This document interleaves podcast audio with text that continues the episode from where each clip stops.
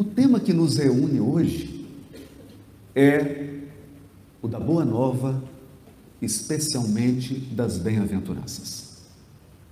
Há uma página extraordinária do benfeitor Emmanuel intitulada Plataforma do Mestre, em que esse benfeitor nos faz realizar uma viagem no tempo aos primórdios das grandes civilizações humanas. Ao longo de séculos e séculos de evolução planetária, nunca faltaram políticos, diplomatas, generais e guerreiros que nos apresentaram suas plataformas. Todos eles chegam exibindo as potências da força física a inteligência e a argúcia da política humana e o brilho sedutor das riquezas. Chegam, apresentam suas plataformas, conquistam a simpatia das massas e do espírito popular e chegam ao poder implementando as suas ideias. Foi assim quando Roma enfrentava a sua grande crise a transição da república para o império. E já no triunvirato chegam os generais sanguinolentos que ergueram a sua fama com base na invasão, na violência, na truculência e apresentam a sua plataforma. A plataforma de um grande império político e econômico que pudesse reunir todos os povos da terra que entregasse às massas e às comunidades um império do qual elas pudessem se orgulhar. Naquele momento, multidões aclamaram o imperador romano, até perceberem que por trás dessa plataforma dos Césares havia interesses inconfessáveis, e um deles era a religião de César a partir da tomada do trono pelo imperador, todos os povos dominados eram conclamados a colocarem no centro das suas cidades uma grandiosa estátua erguida a César. Todos deveriam adorar César como um rei. Mais do que isso, todos deveriam adorar César como um Deus. César não era mais considerado um homem, mas um Deus, um ser sobrenatural e divino que trazia a solução para todos os males e que seria o grande provedor, a grande providência dos povos. Essa mensagem se espalha rapidamente e, claro, toda plataforma conta com a sua assessoria de imprensa. Então, logo se espalha a religião de César, ele manda cunhar moedas com seu rosto. Estátuas são erguidas na Grécia, na Turquia e mesmo em Israel.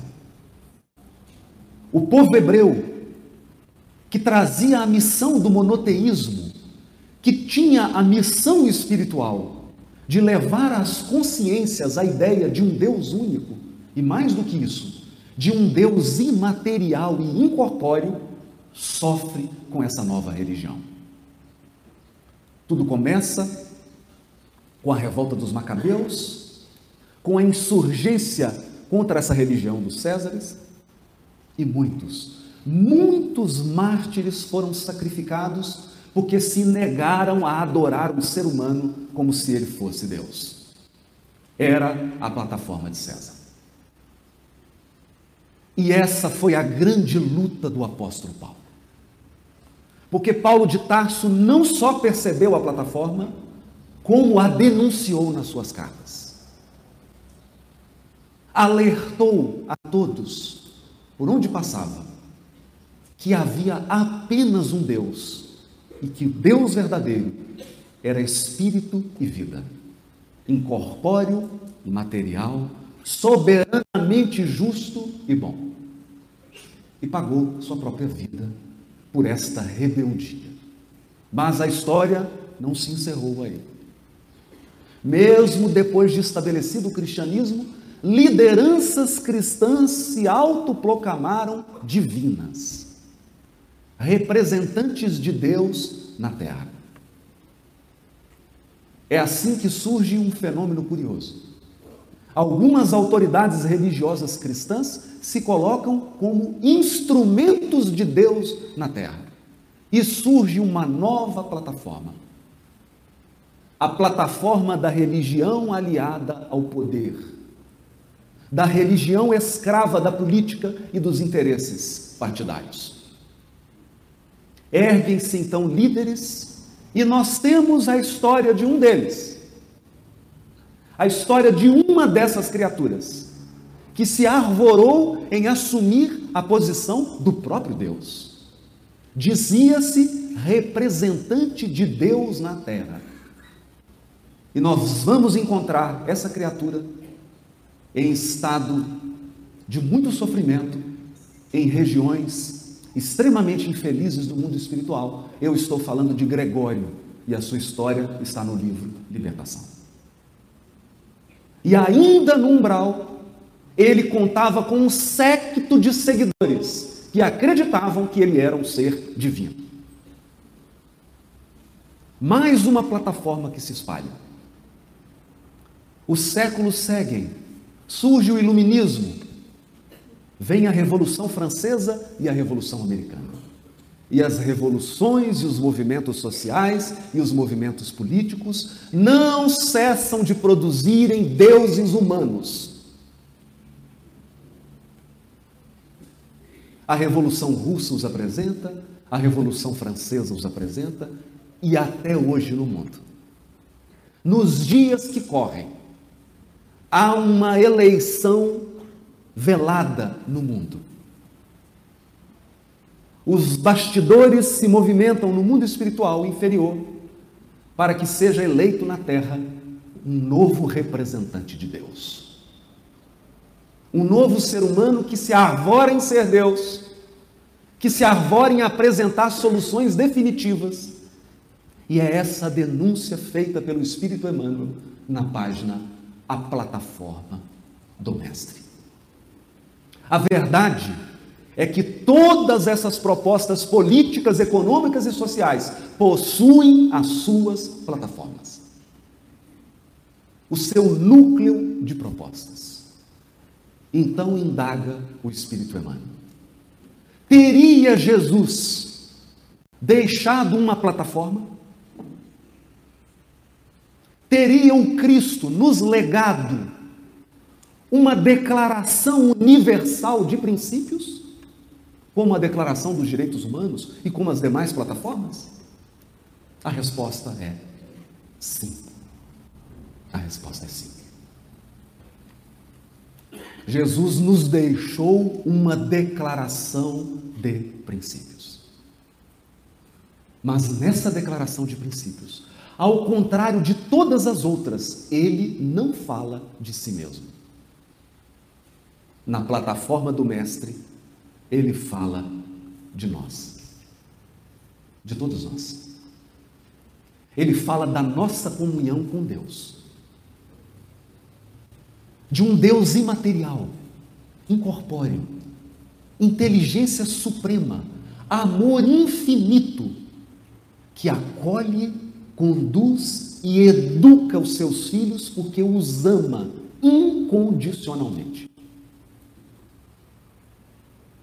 Se nós pudéssemos falar por 10 segundos, por 10 segundos, em um canal de comunicação que pudesse chegar ao mundo inteiro e resumir a mensagem do Evangelho em 10 segundos, não teríamos dúvida. A mensagem central do Evangelho é Deus, inteligência suprema e amor infinito, vela, cuida e te educa, porque te ama incondicionalmente. Você é amado e cuidado, Porque você é a preciosa criação de Deus. E acabou o seminário. Brincadeira. Podia acabar aqui. Porque se você entendeu isso, você entendeu tudo. Deus te ama tanto que você é eterno. Você é imortal. Imortal. Então ele já te criou e te deu o maior de todos os presentes do universo, a imortalidade. Você quer mais? O que você quer mais? A vida não cessa, dirá André Luiz. A vida não cessa. Você é imortal. Mas ele nos deu mais. Nos deu potenciais espirituais que serão desenvolvidos como uma semente. Como uma semente que um dia vai germinar, florescer e frutificar. Mas para florescer, nós temos que passar por todas as estações todas elas, incluindo o inverno. É nas lutas, provas e adversidades que os nossos potenciais se dilatam, se ampliam, ganham em extensão e em qualidade. Porque Deus nos ama tanto, nos ama tanto, que nos deu a maior tarefa das nossas vidas que é construir a nós mesmos. Construir a nossa própria grandeza espiritual. Essa é a missão de cada um. Todo anjo foi talhado por ele mesmo com o auxílio de Deus, que orientou, que inspirou, que corrigiu, que atuou o Criador nos acompanha mais de perto do que a nossa imaginação é capaz de conceber. A ponto de podermos dizer que Deus é a grande presença. Nós estamos sempre na presença do Criador. Ele é presença. E alguns dirão, alguns dirão, se Deus está presente, por que, que ele não fala? E precisa. E precisa. Toda vez que você experimentou presença, o que é presença? Presença é alguém que você ama e que te ama, está do seu lado. Precisa dizer alguma coisa? Basta estar presente. Basta estar presente. As mães aqui vão entender isso, não é? Estou vendo uma aqui com o pequenininho no colo ali, precisa dizer alguma coisa? Ele está ali deitado no colo da mãe, precisa dizer algo. Deus é a grande presença. O mundo de hoje sempre contrata especialistas, consultores, experts, peritos em áreas específicas para orientarem o indivíduo, uma empresa, uma instituição. Todas as instituições contratam consultores. Todas as grandes corporações contratam peritos, treinamentos. Mas nós recebemos nesse orbe um consultor. Nós recebemos um perito da mais alta grandeza, o governador espiritual do orbe. Então, se você olhar na sua ficha espiritual assim, há quanto tempo você está na espécie humana? Ah, você pode olhar assim, 30 mil anos, 50 mil. Antes disso, talvez você fosse um poodle, um pet. Mas agora você está na espécie humana. Parece muito tempo, né? Está achando pouco? 200 mil anos, então. 200 mil anos. Você está na espécie humana. O Cristo é governador do orbe há 5 bilhões de anos. Quem que você acha que tem mais experiência? Eu vou deixar essa pergunta para todo mundo pensar com calma e responder no final do seminário. Porque aí todo mundo reflete, faz as contas. 5 bilhões de anos. Então diz o texto do Sermão do Monte. Jesus subiu ao monte e assentou-se. Assentou-se. Primeiro, porque os grandes mestres ensinavam sentados. Há uma lição aqui. A lição é que se ele falasse de pé, não teria seminário hoje, porque nenhum de nós teríamos entendido nada. Se Jesus falasse tudo, ele sabe. Se ele falasse na linguagem dele, de governador espiritual do orbe, ninguém entenderia nada. Até porque, na esfera dos Cristos, ninguém usa palavra. Ninguém usa palavra. E nós estamos caminhando para isso. Olha o seu WhatsApp. Está acabando, as, as pessoas mandam letras. Não é assim? Não é assim? FDS. A pessoa põe assim, BMFDS. É bom fim de semana. Está acabando a palavra. Quando escreve, bom fim de semana. Não tem mais isso. Ninguém escreve assim, ah, eu achei muito engraçado. Não, põe uma cara rindo. Se você já se comunica assim, imagina os espíritos puros. Como é que você acha que eles se comunicam? Com palavras? Então, o primeiro esforço de Jesus, porque o assentar-se do Sermão do Monte significa que ele, ele se diminuiu. Ele se reduziu. Ele se apequenou. Ele foi ficando pequenininho, pequenininho, pequenininho, até que ele ficou do tamanho do sol. Para que nós pudéssemos entender. E o esforço dele foi tão grande que ele teve que usar palavras. Cristos não usam palavra, mas ele usou.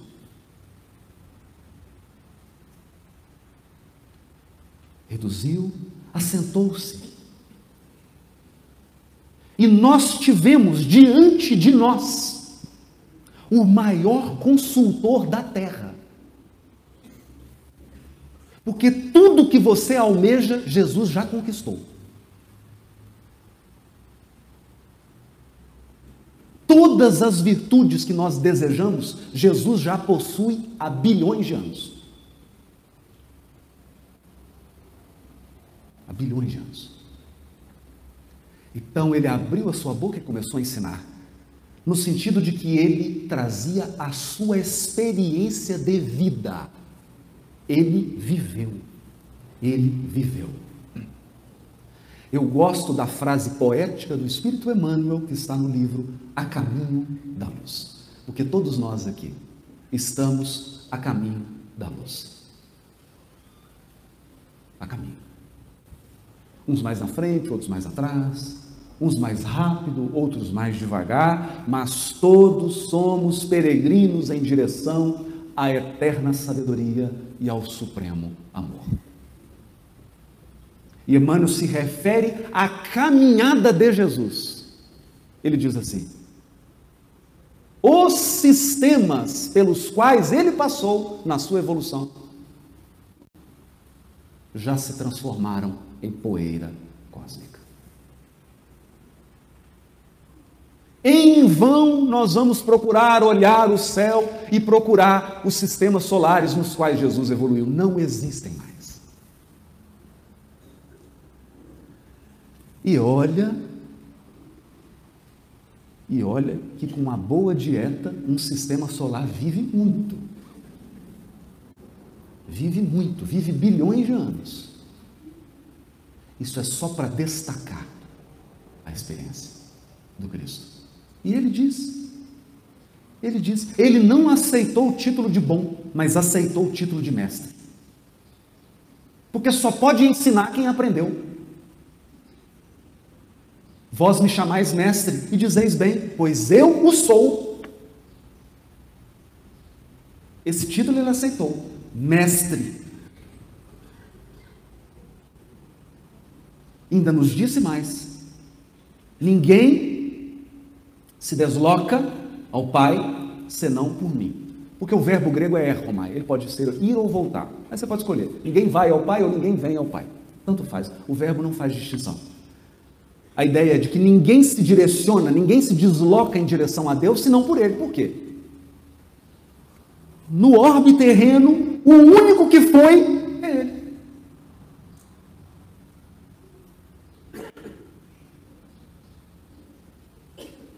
Por isso que Ele é guia. Tem que entender isso. Imagine eu chegar em Belo Horizonte, que é a minha cidade, e numa agência de viagem, falar, eu queria contratar um guia turístico. Eu só quero ir para qual cidade? Não, aqui em Belo Horizonte mesmo. Ah, o senhor não é daqui? Não, eu nasci aqui. Então, eu só quer um guia turístico para quê? Para me ensinar a ir para casa. O senhor não sabe ir para casa? Sei. Então, para que um guia?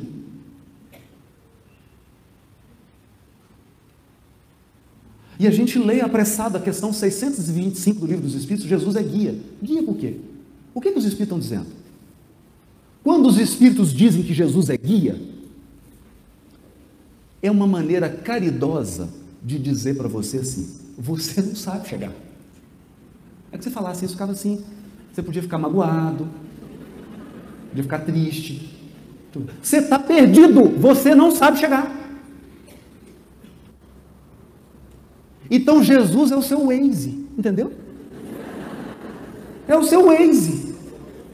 E quando você faz bobagem, ele recalcula. Não é? No meu caso, eu estou há 20 séculos recalculando. Agora eu resolvi dar uma parada. Para o Waze calcular melhor. Parei, liguei o Waze. Falei, mestre, mestre, guia agora. Qual a melhor rota?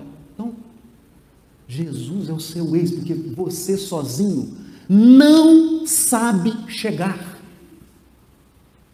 Por isso que ele é guia. Ele vai te conduzir, ele vai me conduzir. Mas não no sentido religioso tradicional da palavra. Ele vai conduzir como um consultor, como um especialista como alguém que conhece todos os buracos do caminho, todos os perigos da jornada, como alguém que já passou, que conhece palmo a palmo.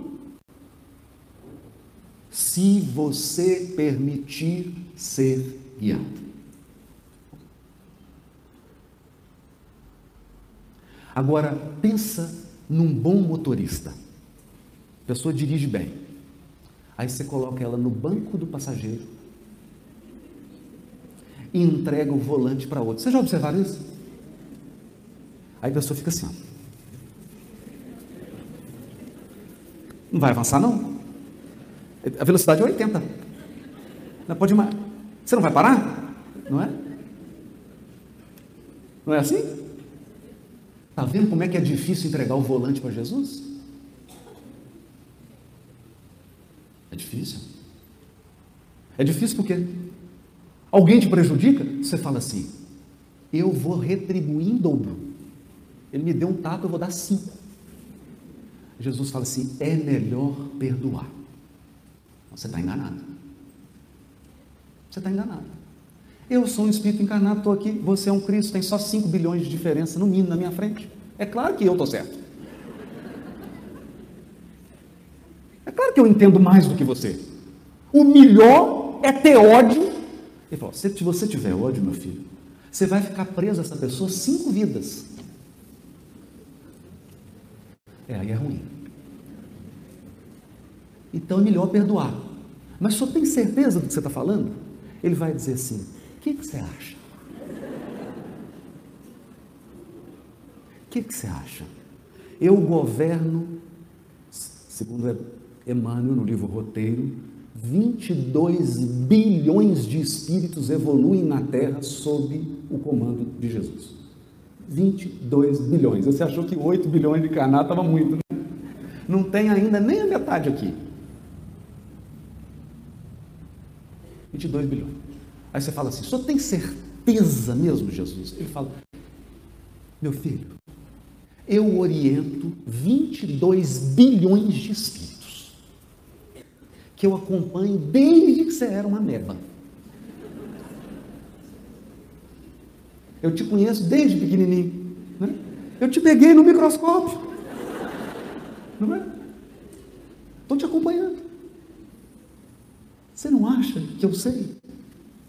É, eu acho que o senhor sabe.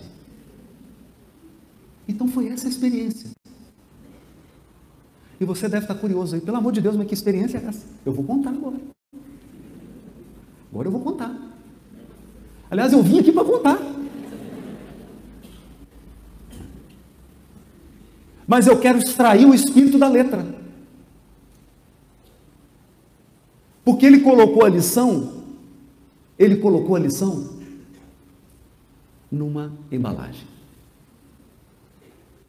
Numa embalagem. É como a banana que está na casca. Só que o que a gente faz? Descasca a banana, come a casca, joga a banana fora. Não é isso? Quero comer a banana, só. Estão vendo que as crianças estão mais espertas que a gente. Essa nova geração nós vamos ficar para trás. Eu já falei isso. Então, há dois mil anos nós estamos discutindo a letra do Evangelho.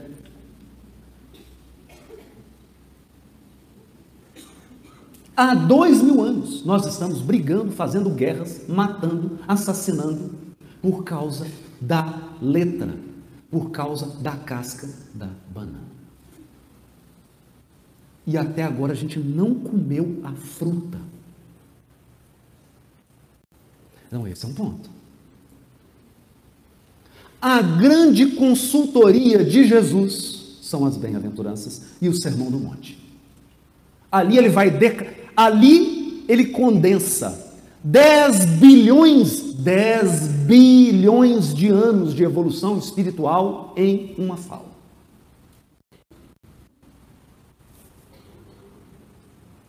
Então, se você me perguntar, quanto tempo vai demorar para a gente compreender perfeitamente o Sermão do Monte? 10 bilhões de anos.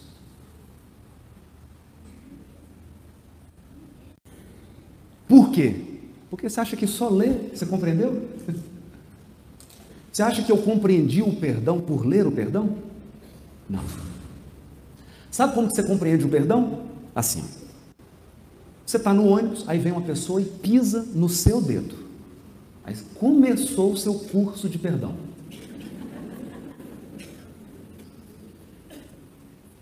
Começou.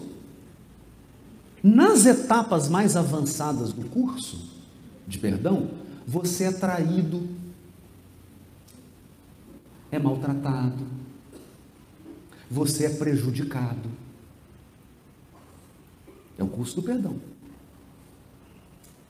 Ele vai ficando difícil. Começa com um pisãozinho no pé. E vai Vai ficando cada vez mais desafiador. É igual fase de videogame. E a primeira fase, a primeira fase do videogame é briga de família. briga de família. Aí tem que perdoar o cunhado, a cunhada, o sogro, a sogra. É o início. Esse é o ensino fundamental. Aí começa o curso. Por isso que demora esse tempo. Mas nas bem-aventuranças, nas bem-aventuranças, Jesus fala sobre felicidade. É. Bem-aventurado é o feliz. E tem gente que acha que a mensagem do Evangelho é triste. A mensagem do Evangelho começa com um curso sobre felicidade. Por quê? Porque Quer você queira, quer você não queira, quer você esteja emburrado ou não, quer você esteja de cara fechada ou não, você vai ser feliz em ponto final. Está determinado. Tem certas coisas que Deus não negocia. Por exemplo, uma coisa que Deus não negocia: você é imortal. Então não adianta se matar.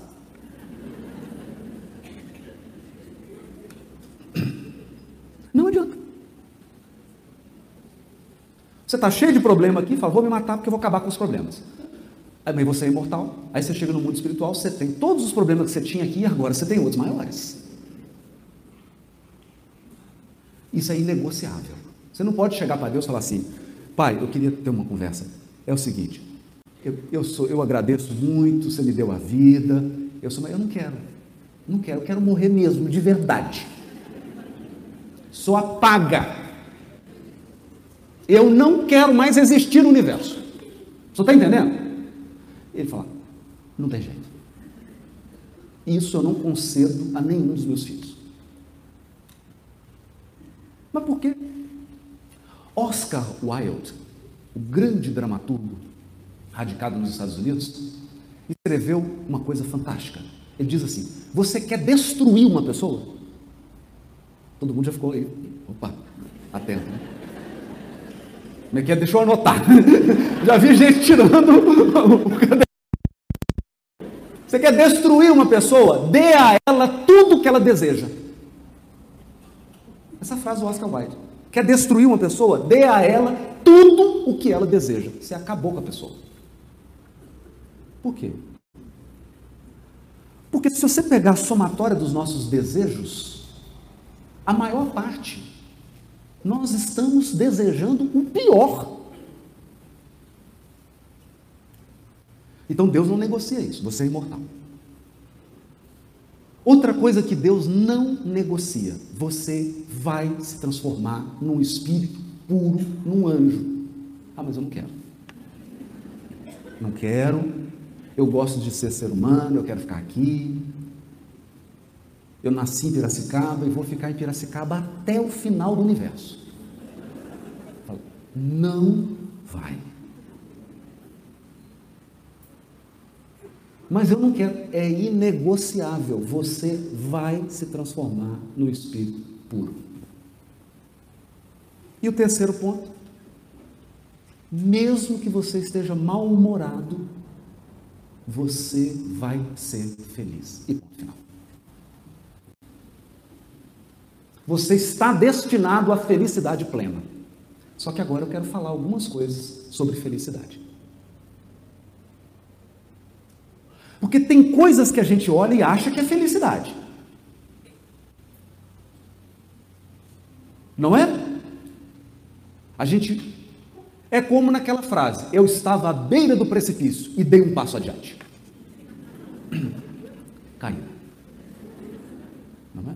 Ou como aquele sujeito, ele estava na janela, assim, na varanda da casa, e viu alguém caindo. A pessoa caiu do vigésimo andar. Essa pessoa está na varanda no décimo andar. Viu o outro passando falou assim: e aí, está tudo bem? Ele falou: por enquanto.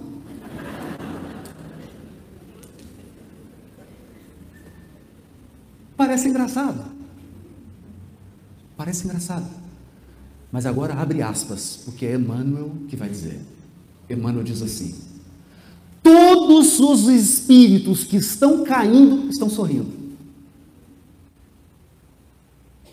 Enquanto você está caindo, você está sorrindo. Você só para de sorrir quando a queda acaba. Então, caiu do vigésimo andar. Está passando pelo décimo nono, a pessoa está rindo. Tem gente que vem cantando, dançando, dancinha, passa pelo décimo oitavo. Ele só perde o sorriso quando ele chega no chão.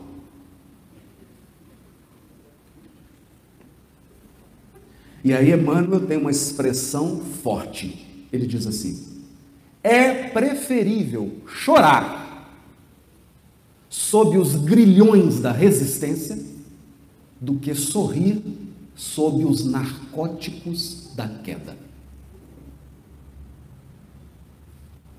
Isso é mano. O que, que significa isso? A queda moral é uma droga ilícita.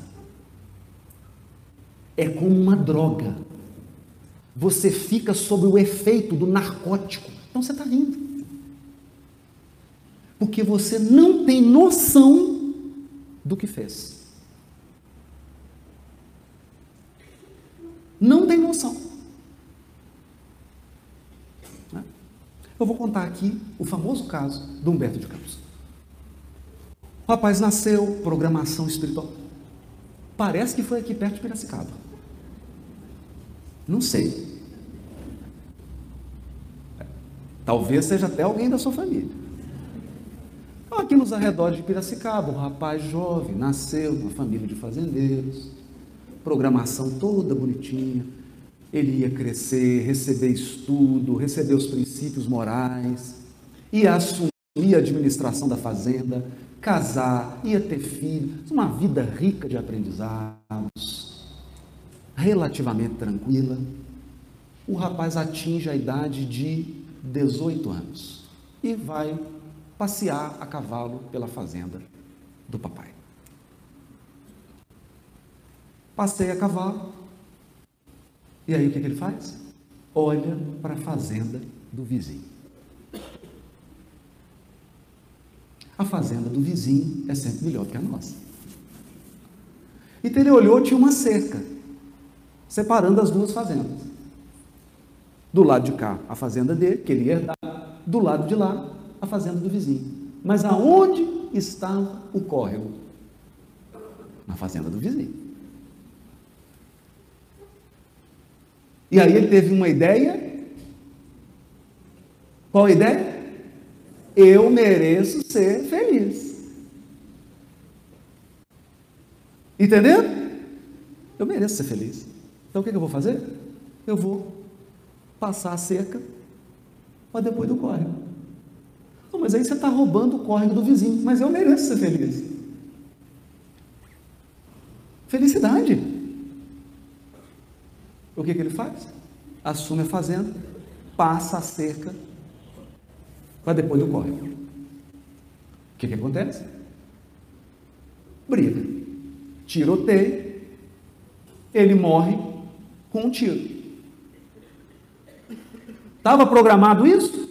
Não. Estava programado ele ser verdadeiramente feliz. Só que a queda é um narcótico. É uma droga. Você fica alucinado. Desencarna. Quem que ele encontra? O espírito que dirige a sua evolução que, que o Espírito fala para ele? Voltou cedo. Chegou mais cedo, o que, que foi? Está parecendo os mineiros que não perdem o trem? Deus não gosta de defunto oferecido, não. Eu falei, não, eu tomei um tiro. O que, que você fez, meu filho? Ah, mudei a cerca. E agora? Agora, agora. Agora tem que solucionar, não é? Agora tem que solucionar. Porque a lei divina, como é que funciona a lei divina? Alguém criou um problema. Quem que vai resolver o problema? Minha mãe. Maria. Né? Cantou tão bonita Ave Maria. Ave Maria, Maria vai resolver o problema. Não, Maria não vai resolver esse problema. Maria vai te ajudar. E ajuda demais. Mas quem vai resolver o problema é a pessoa que criou o problema. Isso se chama lei de responsabilidade. Ou se você quiser chamar diferente, lei de causa e efeito. Lei de causa e efeito é assim: quem criou o problema, resolve o problema. Só que, na verdade, Deus é tão misericordioso que a lei é assim: quem criou o problema, resolve o problema e Deus ajuda. E se Deus não ajudar, você não consegue resolver.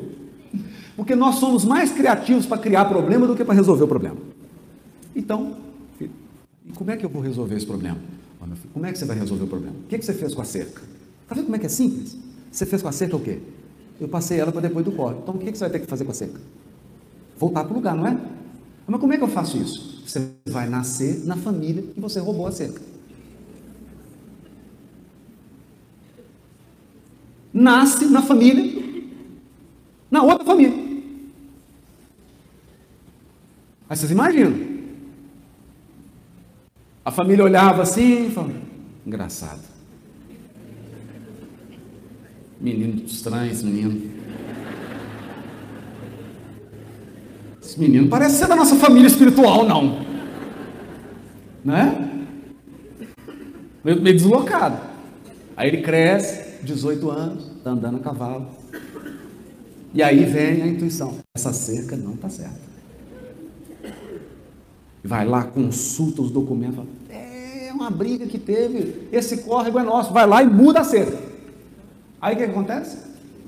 Os outros encarnados da família dele e ele encarnado na família dos outros. Tiroteio de novo, morre com tiro.